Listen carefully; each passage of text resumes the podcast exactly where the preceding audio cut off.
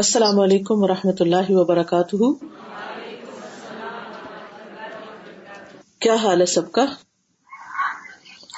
الحمدللہ، شکر اللہ کا. نحمده ونصلی علی رسولہ الکریم، اما بعد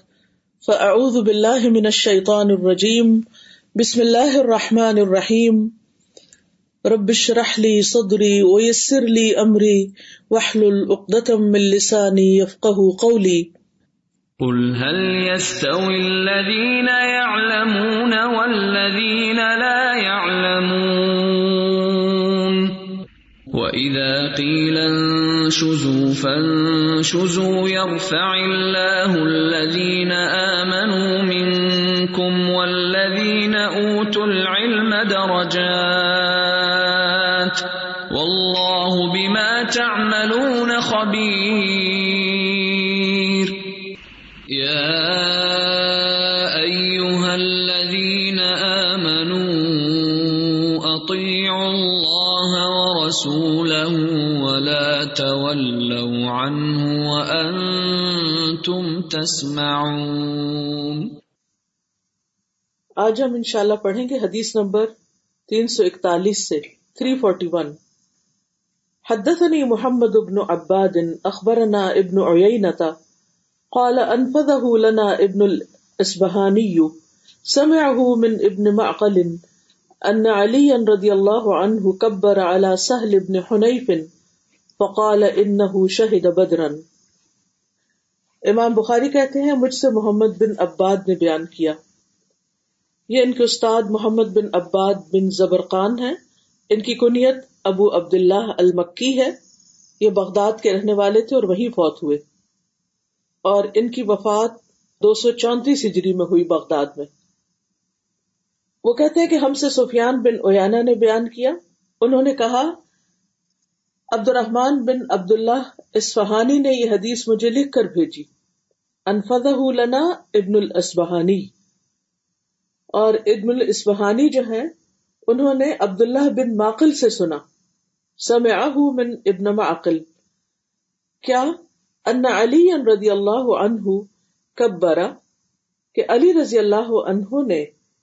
تکبیریں کہیں، علی سہل بن حنیف، سہل بن حنیف پر،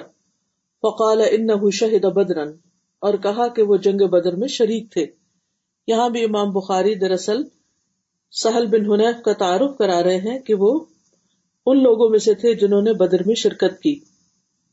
اب سوال یہ پیدا ہوتا ہے کہ تکبیریں تو سب کے جنازے پر ہوتی ہیں، تو یہاں پر خاص طور پر تکبیروں کا ذکر کیوں کیا گیا ہے؟ تو اس کی وضاحت میں یہ بتایا جاتا ہے کہ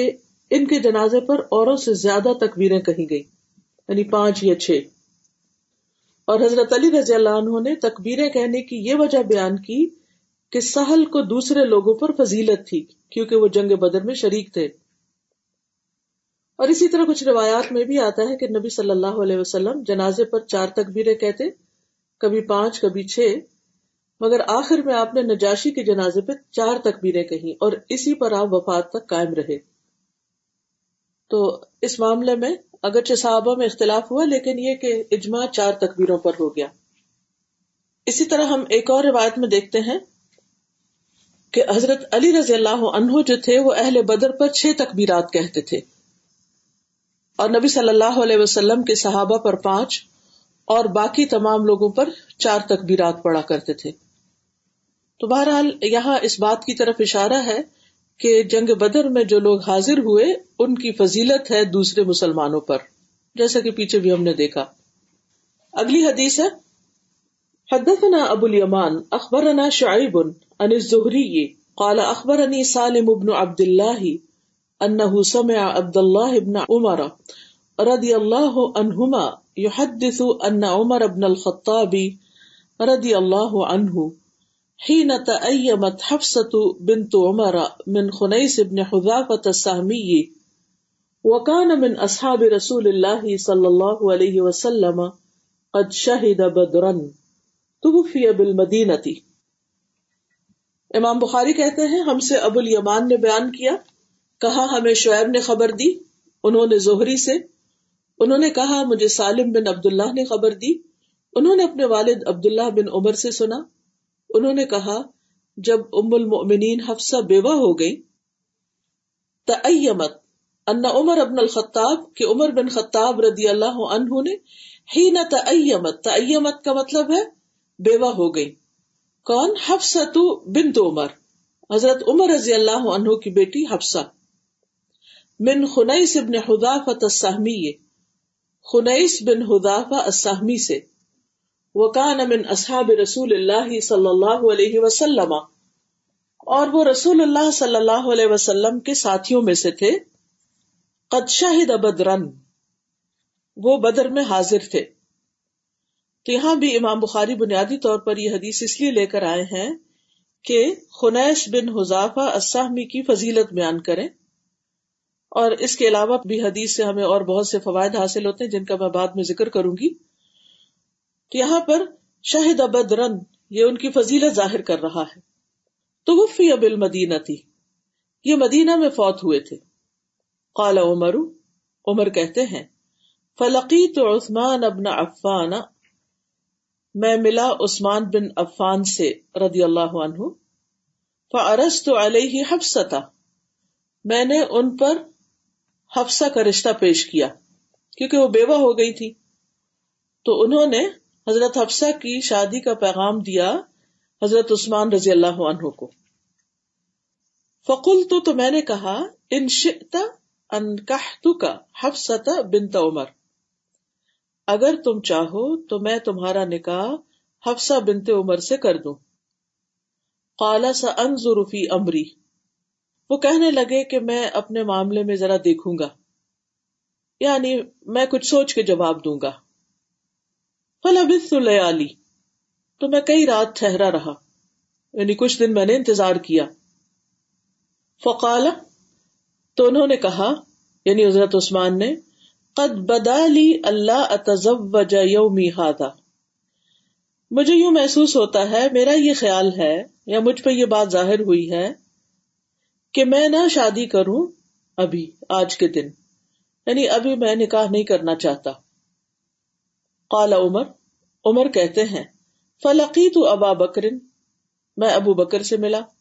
فقلت، تو میں نے کہا ان شئت انکحتک حفصۃ بنت عمر، اگر تم چاہو تو میں تمہاری شادی حفصہ بنت عمر سے کر دوں. فصمت ابو بکر، تو ابو بکر خاموش ہو گئے. فلم یرجع الی شیئا، پھر مجھے کچھ بھی جواب نہ دیا. فکنت علیہ اوجد منی علی عثمان، تو مجھے ان پر عثمان رضی اللہ عنہ سے زیادہ میرے دل میں رنج ہوا. اوجد کا مطلب یہاں غصہ نہیں ہے، مطلب یعنی میرے دل میں ایک تکلیف سی آئی، افسوس ہوا. فلبثت لیالی، پھر میں کچھ دن اور ٹھہرا رہا. ثم خطبها رسول اللہ صلی اللہ علیہ وسلم، تو پھر رسول اللہ صلی اللہ علیہ وسلم نے حضرت حفصہ کے لیے پیغام بھیجا. خطبها یعنی ان کو پروپوز کیا. فانکحتها، تو میں نے اس کا نکاح کر دیا، ایاہ، آپ سے. فلقینی ابو بکر، تو ابو بکر مجھ سے ملے. فقال لعلک وجدت علی حین اردت علی حفصہ فلم ارجع الیک، تو کہنے لگے شاید تمہیں کچھ رنج ہوا ہو جب تم نے حفصہ کا ذکر مجھ سے کیا اور میں نے کوئی جواب نہیں دیا. فلم ارجع الیک، تو میں تمہارے پاس واپس نہیں آیا. قلت نعم، میں نے کہا بالکل میں نے محسوس کیا تھا. قال، تو وہ کہنے لگے فانہ لم یمنعنی ان ارجع الیک، کہ نہیں روکا مجھے کہ میں پلٹوں تمہاری طرف یا تمہیں جواب دوں. فیما ارستا،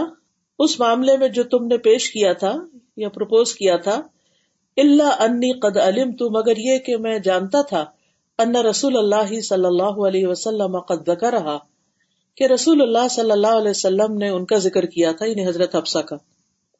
فلم اکن لافشی سر رسول اللہ صلی اللہ علیہ وسلم، تو میں رسول اللہ صلی اللہ علیہ وسلم کا راز فاش کرنے والا نہ تھا. ولو ترکها لقبلتها، اگر آپ اس بات کو چھوڑ دیتے یعنی اس رشتے کو، تو پھر میں اسے قبول کر لیتا، میں ان سے نکاح کر لیتا. اب اس میں ہم دیکھتے ہیں کہ سب سے پہلے تو یہ بات سامنے آتی ہے کہ عربوں کے معاشرے میں جب کوئی عورت بیوہ ہوتی تھی تو اس کی دوسری شادی کے بارے میں سوچا جاتا تھا، یعنی وہاں بیوہ عورت سے شادی کرنا کوئی بری بات نہیں تھی۔ ہمارے معاشرے میں تو یہ ایک بہت ہی عجیب بات ہے کہ کوئی شخص کسی بیوہ سے شادی کرے، ماں باپ ہی نہیں چھوڑتے، کوئی رشتہ دار ہی نہیں چھوڑتے، اور وہ کہتے ہیں کہ اچھا تمہیں اور کوئی نہیں ملی تھی، بیوہ سے ہی شادی کرنی تھی، اور عموماً اس کو نعوذ باللہ منحوس بھی سمجھا جاتا ہے کہ ایک لڑکی شادی جس سے ہوئی وہ یعنی شوہر اس کا فوت ہو گیا، تو اگر وہ ہمارے بیٹے سے یا ہمارے بھائی سے شادی کرے گی تو کہیں ایسا نہ ہو کہ وہ بھی فوت ہو جائے، حالانکہ زندگی اور موت تو صرف اللہ کے ہاتھ میں ہے، تو اس طرح کے وہم نہیں کرنے چاہیے۔ دوسری بات یہ ہے کہ حضرت عمر رضی اللہ تعالی عنہ بیٹی کے باپ تھے، لیکن اس کے باوجود انہوں نے اپنی بیٹی کا رشتہ اپنے دوستوں کے سامنے پیش کیا۔ ہمارے معاشرے میں یہ بھی ایک بہت بڑی بات ہے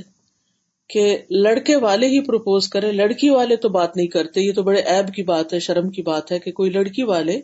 خود کسی اچھے لڑکے کو دیکھ کے یہ کہے کہ بھئی تم ہماری بیٹی سے شادی کر لو۔ اگر کوئی ایسا کرے تو اس میں کوئی حرج کی بات نہیں ہے۔ پھر تیسری بات یہ ہے کہ حضرت عمر رضی اللہ تعالیٰ عنہ نے پہلے حضرت عثمان سے بات کی، لیکن حضرت عثمان جو تھے انہوں نے خاموشی اختیار کی اور کچھ دن سوچنے کا موقع اپنے لیے لیا اور پھر اس کے بعد انکار کر دیا۔ اس کی وجہ یہ بتائی جاتی ہے کہ چونکہ حضور صلی اللہ علیہ وسلم کی بیٹی جو تھی وہ حضرت عثمان کے نکاح میں تھی، تو شاید اس وجہ سے انہوں نے دوسرا نکاح ان دنوں میں مناسب نہیں سمجھا، لیکن انہوں نے بہرحال جواب دیا۔ لیکن جب حضرت ابو بکر رضی اللہ تعالیٰ عنہ سے انہوں نے بات کی تو انہوں نے تو جواب ہی نہیں دیا۔ حضرت ابو بکر رضی اللہ تعالیٰ عنہ نے بات اپنے اوپر لے لی، انہیں پتہ چل گیا کہ حضرت عمر مجھ سے خوش نہیں ہے کہ میں نے ان کو جواب نہیں دیا، لیکن اس کے باوجود بھی انہوں نے نبی صلی اللہ علیہ وسلم کے راز کو افشا نہیں کیا۔ یعنی اس سے پتہ چلتا ہے کہ صحابہ کے دلوں میں نبی صلی اللہ علیہ وسلم کی کتنی محبت تھی، کتنا احترام تھا، اور باتوں کا کتنا پاس تھا، اور راز کو کس طرح سنبھالتے تھے، کیونکہ کسی کا راز بھی ایک امانت ہوتا ہے۔ ہمارے ہاں تو عموماً ایک شخص بات کرتا ہے، راز کہے بھی، امانت ڈالے بھی، بعض اوقات لوگ قسم بھی ڈالتے ہیں، لوگ اس کا بھی پاس نہیں رکھتے، اور ادھر کی بات ادھر، ادھر کی ادھر، اور اسی سے آپ دیکھیں کہ کس قدر تعلقات خراب ہوتے ہیں اور آپس میں کیسے کیسے مسائل اٹھتے ہیں۔ تو یہ ان صحابہ کرام کے اعلیٰ ترین اخلاق کی بات ہے اور اخلاقی معیار کی بلندی ہے کہ جس میں وہ رازوں کو راز رکھتے ہیں، اور خصوصاً رسول اللہ صلی اللہ علیہ وسلم کے راز کو۔ پھر اس حدیث سے ہمیں یہ بھی پتہ چلتا ہے کہ پیغام نکاح کے آداب کیا ہیں، یعنی صحابہ کرام کے طریقے سے، اور پھر دیگر قرآن و سنت کی تعلیم سے یہ بھی ہمیں معلوم ہونا چاہیے۔ اس میں سب سے پہلی بات یہ ہے کہ اس بات میں کوئی گناہ نہیں کہ انسان کسی جگہ پر رشتہ ڈالے۔ قرآن مجید میں آتا ہے سورۃ البقرہ میں،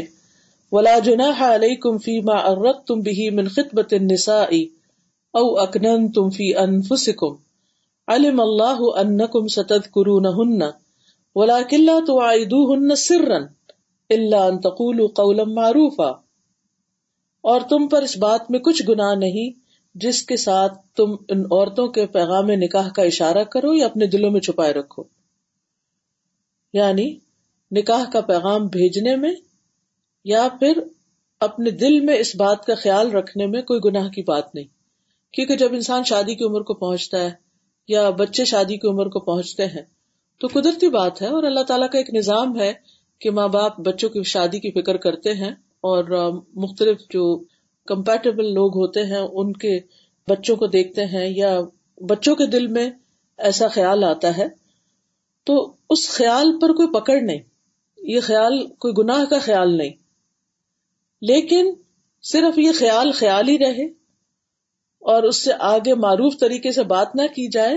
یعنی شادی کا پیغام نہ بھیجا جائے، یہ درست نہیں۔ وَلَٰكِن لَّا تُوَاعِدُوهُنَّ سِرًّا، کیا درست نہیں کہ تم ان سے پوشیدہ چھپ کے عہد پیمان مت کرو، یعنی ماں باپ سے چھپ کر کسی سے شادی کا وعدہ نہ کرو، یعنی کسی کو بھی خبر نہ ہو، اور ایک لڑکا اور لڑکی آپس میں یہ وعدے کرتے رہیں اور آپس میں ایک دوسرے سے دوستی کر لیں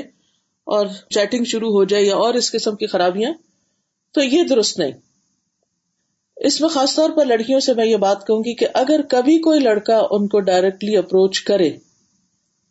تو وہیں پر انہیں ماں باپ کی طرف یا ولی الامر کی طرف ریڈائریکٹ کر دیا جائے، خود سے معاملات کو آگے نہ بڑھایا جائے، کیونکہ اس سے بہت سی خرابیاں پیدا ہوتی ہیں. یعنی چھپی دوستی اور چھپے وعدے اور چھپ کے یہ کام کرنا جو ہے یہ گناہ میں شامل ہو جاتا ہے، یا خفیہ نکاح کر لینا یا خفیہ دوستی رکھنا. کیا فرمایا؟ الا ان تقولوا قولا معروفا، مگر یہ کہ تم معروف بات کرو، یعنی پراپر طریقے سے نکاح کا پیغام بھیجو. ولا تعزموا عقدۃ النکاح حتی یبلغ الکتاب اجلہ، اور نکاح کی گرہ پختہ نہ کرو یہاں تک کہ لکھا ہوا حکم اپنی مدت کو پہنچ جائے. یعنی اگر کوئی عورت بیوہ ہو چکی ہے یا طلاق یافتہ ہے تو اس کی عدت ختم ہو تو نکاح کا پیغام بھیجا جائے، عدت میں نہ بھیجا جائے. اور جان لو کہ بے شک اللہ جانتا ہے، وَعَلَمُوا أَنَّ اللَّهَ يَعْلَمُ مَا فِي أَنفُسِكُمْ، جو تمہارے دلوں میں ہے اللہ کو خوب پتا ہے. فَاحْذَرُوهُ، پس اس سے ڈرو، یعنی دلوں کے خیالات کے بارے میں بھی اللہ سے ڈرو. وَعَلَمُوا، اور جان لو، أَنَّ اللَّهَ غَفُورٌ حَلِيمٌ، کہ بے شک اللہ بے حد بخشنے والا نہایت بردبار ہے. پھر اس کے بعد یہ ہے کہ ہمیں قرآن مجید کی تعلیمات سے یہ بھی پتہ چلتا ہے کہ لڑکی کا باپ جو ہے وہ بھی رشتے میں پہل کر سکتا ہے اور اس میں کوئی برائی نہیں ہے. مثلا موسیٰ علیہ السلام جب مدین پہنچے اور وہاں وہ ان دو بچیوں کے والد سے ملے جنہوں نے ان کو بلایا تھا، تو ان والد نے خود پہل کی تھی اور کہا قال انی اريد ان انكحك احدى ابنتي هاتين، کہ بے شک میں چاہتا ہوں کہ اپنی ان دو بیٹیوں میں سے ایک کا نکاح تجھ سے کر دوں. یعنی موسیٰ علیہ السلام نے وہاں پروپوز نہیں کیا تھا، بلکہ لڑکی کے باپ نے پروپوز کیا تھا کہ ہماری بیٹی سے تم شادی کر لو. اسی طرح مرد بھی پیغام نکاح بھیج سکتا ہے. حضرت عروہ سے روایت ہے کہ نبی صلی اللہ علیہ وسلم نے ابو بکر کی طرف حضرت عائشہ سے نکاح کرنے کا پیغام بھیجا، تو ابو بکر نے عرض کیا میں تو آپ کا بھائی ہوں. آپ نے فرمایا تم اللہ کی کتاب کے مطابق میرے دینی بھائی ہو اور وہ میرے لیے حلال ہے، یعنی عائشہ سے نکاح کرنا میرے لیے جائز ہے. لیکن اس بات کے بارے میں یہ یاد رکھیے کہ کسی کے پیغام نکاح پر پیغام نہیں بھیجنا چاہیے. کہ اگر ہمیں پتا ہو کہ کسی کے ہاں کسی نے رشتہ ڈالا ہوا ہے تو اس کو کاٹنے کے لیے وہاں پر پیغام بھیج دیا جائے، یہ بات درست نہیں. عبداللہ بن عمر رضی اللہ عنہ بیان کرتے ہیں کہ رسول اللہ صلی اللہ علیہ وسلم نے منع فرمایا کہ شہری دیہاتی کی بیع کرے. نیز آپ نے فرمایا تاجروں کو آگے بڑھ کر نہ ملو بلکہ ان کو منڈی تک پہنچنے دو، کیونکہ وہ بار بار اگر سودا ہو جائے تو جو باہر سے آنے والے ہیں ان کو تو پتہ نہیں ہوگا کہ اصل قیمت کیا ہے، تو اس طرح ان کو نقصان پہنچ سکتا ہے. اسی طرح ایک دوسرے کے سودے پہ سودا نہ کرو اور ایک دوسرے کی منگنی پر منگنی کا پیغام نہ بھیجو. کہ اگر کسی کے ہاں کسی کی بات طے ہو رہی ہے یا ہو چکی ہے اور کوئی دوسرا بیچ میں آ جائے اور کہہ کہ نہیں تم اس سے رشتہ توڑو اور ہمیں رشتہ دو، تو یہ درست نہیں. فرمایا یہاں تک کہ پہلا منگیتر اس کو ترک کر دے، یعنی نکاح کا خیال چھوڑ دے، یا پھر دوسرے بھائی کو پیغام بھیجنے کی اجازت دے دے، یا وہ کہے اچھا تم کرنا چاہتے ہو تو میں پیچھے ہٹ جاتا ہوں، لیکن اس کی مرضی اور اس کی رضا کے ساتھ یہ بات ہو. پھر اسی طرح یہ ہے کہ اس معاملے میں دونوں فریقوں کی رضامندی ضروری ہے، کسی کے اوپر جبر نہ ہو. اس میں ہم دیکھتے ہیں کہ حضرت حسن بصری نے اس آیت کی تفسیر میں فَلَا تَعْدُلُوهُنَّ میں یہ بیان کیا ہے کہ مجھ سے ماکل بن یسار نے یہ بات کہی کہ یہ آیت میرے بارے میں نازل ہوئی تھی. اور وہ کیا ہوا؟ وہ کہتے ہیں کہ میں نے اپنی بہن کا نکاح ایک شخص سے کر دیا لیکن اس نے اسے طلاق دے دی، اور جب عدت پوری ہوئی تو وہ شخص پھر آ گیا نکاح کا پیغام لے کر. آپ جانتے ہیں نا کہ اگر ایک طلاق ہو اور عدت گزر جائے تو پہلا شخص جو ہے یعنی جو گزشتہ شوہر تھا وہ دوبارہ بھی نکاح کا پیغام بھیج سکتا ہے، نیا شخص بھی بھیجتا ہے وہ بھی بھیج سکتا ہے. تو جب اس نے پیغام بھیجا تو اس نے کہا کہ اب پھر تم نکاح کا پیغام لے کر آ گئے ہو، میں نے تم سے اس کا نکاح کیا اسے تمہاری بیوی بنایا اور تمہیں عزت دی، لیکن تم نے اس کو طلاق دے دی اور اب تم چاہتے کہ پھر اس سے شادی کرو، ہرگز نہیں، اللہ کی قسم اب میں کبھی بھی اسے تمہاری طرف نہیں پلٹاؤں گا۔ اور یہ ایک عام طریقہ ہے ہمارے معاشرے کا، یہی کچھ ہو رہا ہے۔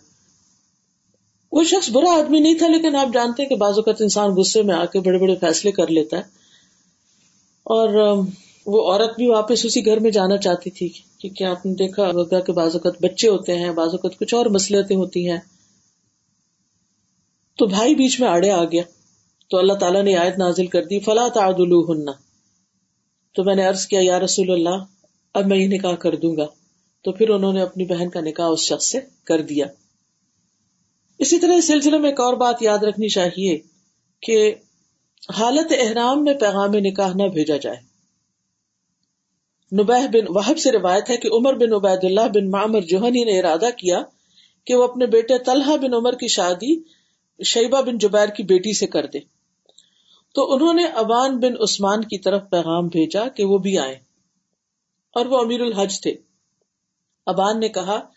میں نے عثمان بن عفان رضی اللہ عنہ سے سنا کہ وہ کہہ رہے تھے کہ رسول اللہ صلی اللہ علیہ وسلم نے فرمایا، احرام باندھنے والا نہ خود نکاح کرے، نہ اس کا نکاح کرایا جائے، اور نہ وہ نکاح کا پیغام بھیجے۔ یعنی حج اور عمرے کے موقع پر جب تک انسان احرام کی حالت میں ہو ایسا نہ کیا جائے۔ اسی طرح اگر کوئی پروپوزل آئے اور اس کے اخلاق سے دین سے لوگ مطمئن ہو تو اس کا انکار نہیں کرنا چاہیے۔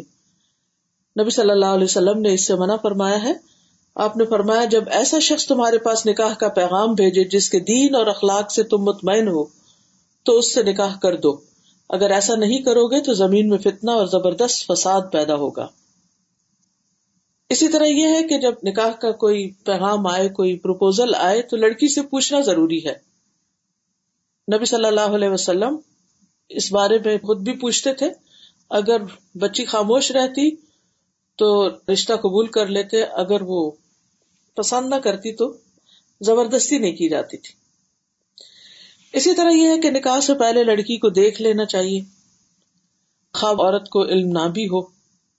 جیسے بہتر یہی ہے کہ خاندان کے ساتھ، یعنی اکیلے میں چھپ چھپا کے کہیں نہیں ملنا چاہیے، ایک معروف طریقے سے دیکھنا چاہیے، اور اگر پسند نہ ہو تو زبردستی نہیں کرنی چاہیے، نہ والدین کو کرنی چاہیے اور نہ ہی کسی اور کو، کیونکہ زندگی بھر کا ایک تعلق ہوتا ہے، اور اس میں اگر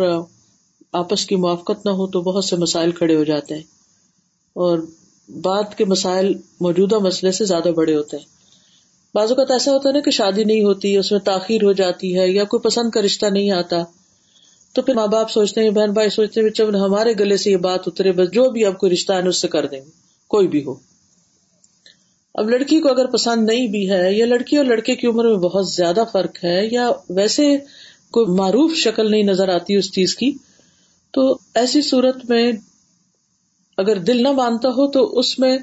صرف ایک مجبوری کے تحت نکاح نہیں کرنا چاہیے، کیونکہ پھر بعد میں نبھانا بہت مشکل ہو جاتا ہے۔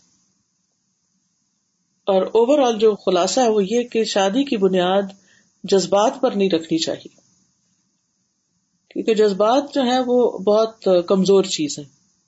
عموماً انسان جذبات میں آ کے بڑے بڑے فیصلے کر لیتے ہیں، کبھی انسان کسی ایسے رشتے پر راضی ہو جاتا ہے جس کی کوئی کمپیٹیبلٹی ہے ہی نہیں، صرف کسی جذباتی فیصلے کی بنیاد پر، اور بعد میں جب حقائق سامنے آتے ہیں تو پھر پریشانیاں اور اختلافات اور لڑائی جھگڑے یہ سب شروع ہو جاتا ہے، اور انسان اپنا دین ایمان بھی ضائع کرتا ہے۔ اب اس میں ہم دیکھتے ہیں کہ حضرت ابو بکر کو تو یہ پتا تھا کہ نبی صلی اللہ علیہ وسلم کا ارادہ ہے نکاح کرنے کا، لیکن حضرت عثمان کو تو نہیں پتا تھا، اور انہوں نے تو اپنی ذاتی وجوہات کی بنا پر رشتہ قبول نہیں کیا تھا۔ چلیے اس بارے میں اگر آپ میں سے کوئی کچھ کہنا چاہتا ہے تو کہیے۔ السلام علیکم ورحمۃ اللہ استاذہ، یہ جو رشتوں کے مسائل ہیں نا، لوگ جو ہے آج کل رشتوں کے بارے میں بہت پریشان ہیں، اور لڑکیاں بھی اوور ایج ہو رہی ہیں، اور دوسری طرف لڑکوں کے بھی اتنے ہی مسائل آتے ہیں۔ بعض اوقات لڑکوں کے لیے جو رشتے ڈھونڈ رہے تھے ان کو بھی سال ہر سال لگ جاتے ہیں، جبکہ اسلام میں اتنی سمپلسٹی ہے کہ آپ جو بظاہر چیزیں ہیں اور کردار ہے اور اخلاق ہے اس کو دیکھیں اور بات طے کر دیں، لیکن ہم بہت ساری جھمیلوں میں پڑھ کے تو اپنا دنیا بھی خراب کر لیتے ہیں۔ بالکل، بعض اوقات چھوٹی چھوٹی باتوں کو مسئلہ بنا لیتے ہیں، کوئی ایک چیز پسند نہیں آئی، کوئی دوسری نہیں آئی، تو 100% تو کہیں بھی سب کچھ نہیں مل سکتا۔ جی کوئی اور کچھ کہنا چاہیے؟ السلام علیکم ورحمۃ اللہ وبرکاتہ استاذہ. جی وعلیکم السلام. میں کہنا چاہوں گی ہمارے معاشرے میں تو لڑکی کی پسند پوچھی نہیں جاتی ہے. دیکھیں آج ہماری آنکھیں کھل رہی ہیں, ہمارا دین ہمارا مذہب ہمیں کیا تعلیم دے رہا ہے, اور جبکہ نہ صرف والدین بلکہ معاشرے کے لوگ بھی اسے برا سمجھتے ہیں. استاذہ ادھر بات ہو رہی تھی نا کہ حضرت ابو بکر نے جب آ کے کہا حضرت عمر سے کہ آپ کو تکلیف تو ہی ہوگی جب میں نے کہا کہ پیغام جب آپ نے دیا اور میں نے اس کا جواب نہیں دیا, تو میں سوچ رہی تھی کہ ایک ان کا حضرت ابو بکر کا آنا اور پھر حضرت عمر کا یہ تسلیم کرنا کہ ہاں تکلیف تو ہوئی تھی, کہ اب ان کا کتنا ایک نیچرل اور ایک سادگی کا انداز تھا کہ ہاں ایسا ہوا تھا. ہم کیا کرتے ہیں کہ جب ہمارے پاس ایسا کوئی پرابلم آ جاتا ہے, چاہے اس کی کوئی مصلحت ہی ہوتی ہے, تو پھر ہم یہ آگے کہتے ہیں نہیں ایسی تو کوئی بات ہی نہیں تھی, اور نہیں نہیں نہیں, تو ہم اگلے بندے کو اس کی صفائی پیش کرنے کا یا ریزن بتانے کا موقع ہی نہیں دیتے. اس کا نتیجہ یہ ہوتا ہے کہ ہم اپنے دل میں پھر گمان لاتے ہیں, برا گمان آ جاتا ہے, پھر کبھی غیبت کرنے کا موقع آ جاتا ہے, یا پھر ایسا ہوتا ہے کہ ہم اپنے دل میں ایک رنج لے لیتے ہیں کہ اس نے ہمارے ساتھ فلاں ٹائم ایسا کیا تھا. تو یہ کتنا اچھا طریقہ ہے نا کہ اگر آپ کے دل میں کوئی بات ہے تو اچھے طریقے سے اگر آپ اسے ایکسیپٹ کر رہے ہیں تو اسے کر لینا چاہیے, اور اس کو اگلے بندے کو بھی صفائی پیش کرنے کا موقع دے دینا چاہیے کہ ایسا اور ایسی بات ہے. بالکل, تاکہ دلوں میں رنجشیں نہ رہیں. دلوں کا صاف ہونا بہت ضروری ہوتا ہے, اپنے سکون کے لیے بھی اور دوسروں کے سکون کے لیے بھی. اور دل بوجھل رکھ کے اور دوسروں کو معاف نہ کر کے یا بدگمانی کر کے انسان مسلسل اپنے عمل میں کمی کرتا ہے, کیونکہ قرآن مجید میں آتا ہے نا, یا ایھا الذین آمنوا اجتنبوا کثیرا من الظن ان بعض الظن اثم,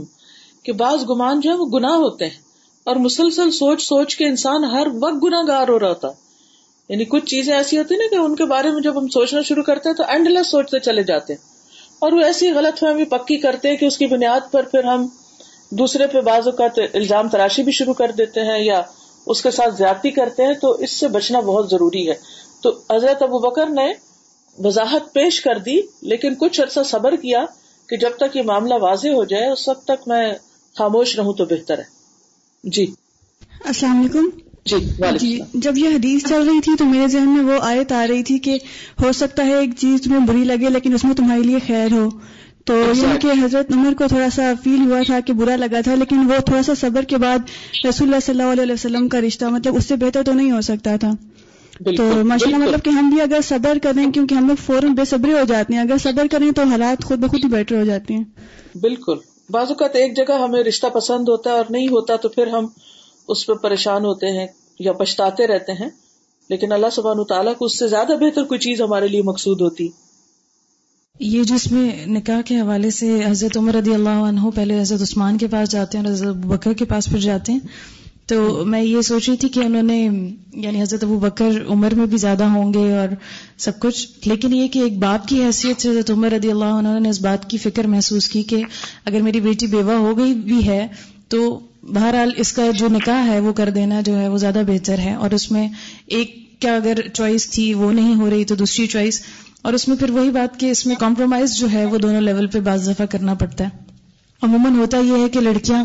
بیوہ ہو جاتی ہیں یا یہ کہ طلاق ہو گئی یا کچھ ایسے, تو عموماً گھر والے اس چیز کے اوپر ہوتے ہیں کہ نہیں ہم نے تو پھر بھی کسی برابر ہی کے لڑکے سے کرنی ہے شادی, یا یہ کہ کنوارا ہی ہو یا اس طرح, تو کمپرومائز بھی عموماً نہیں کرتے لوگ, جس کی وجہ سے اس بات کو تو گوارا کر لیا جاتا ہے کہ لڑکیاں کنواری بیٹھی رہیں, لیکن اس بات کو نہیں گوارا کیا جاتا کہ ہم تھوڑا بہت کمپرومائز کر کے کہ اگر ایجوکیشن کم ہے یا کچھ تھوڑا بہت ایج زیادہ ہے یا کچھ تھوڑی سی, تو اس کو بھی ضرورت ہے اس چیز کی. کیونکہ نکاح جو ہے وہ بیسیکلی جیسے نبی کریم صلی اللہ علیہ وسلم کی حدیث بھی ہے اور قرآن آیات سے بھی ہمیں پتہ چلتا ہے کہ پاک دامنی کا ذریعہ ہے. تو یہ چیز جو ہے وہ ہمیں معاشرے میں فروغ دینے کی ضرورت ہے کہ ہم اگر چاہتے ہیں کہ معاشرہ پاک دامن ہو تو جلد از جلد جو ہے وہ نکاح کر دینا. اپنی اولاد کا, اپنے بہن بھائیوں کا اس چیز کا خیال بھی ہمیں رکھنا چاہیے ضرور.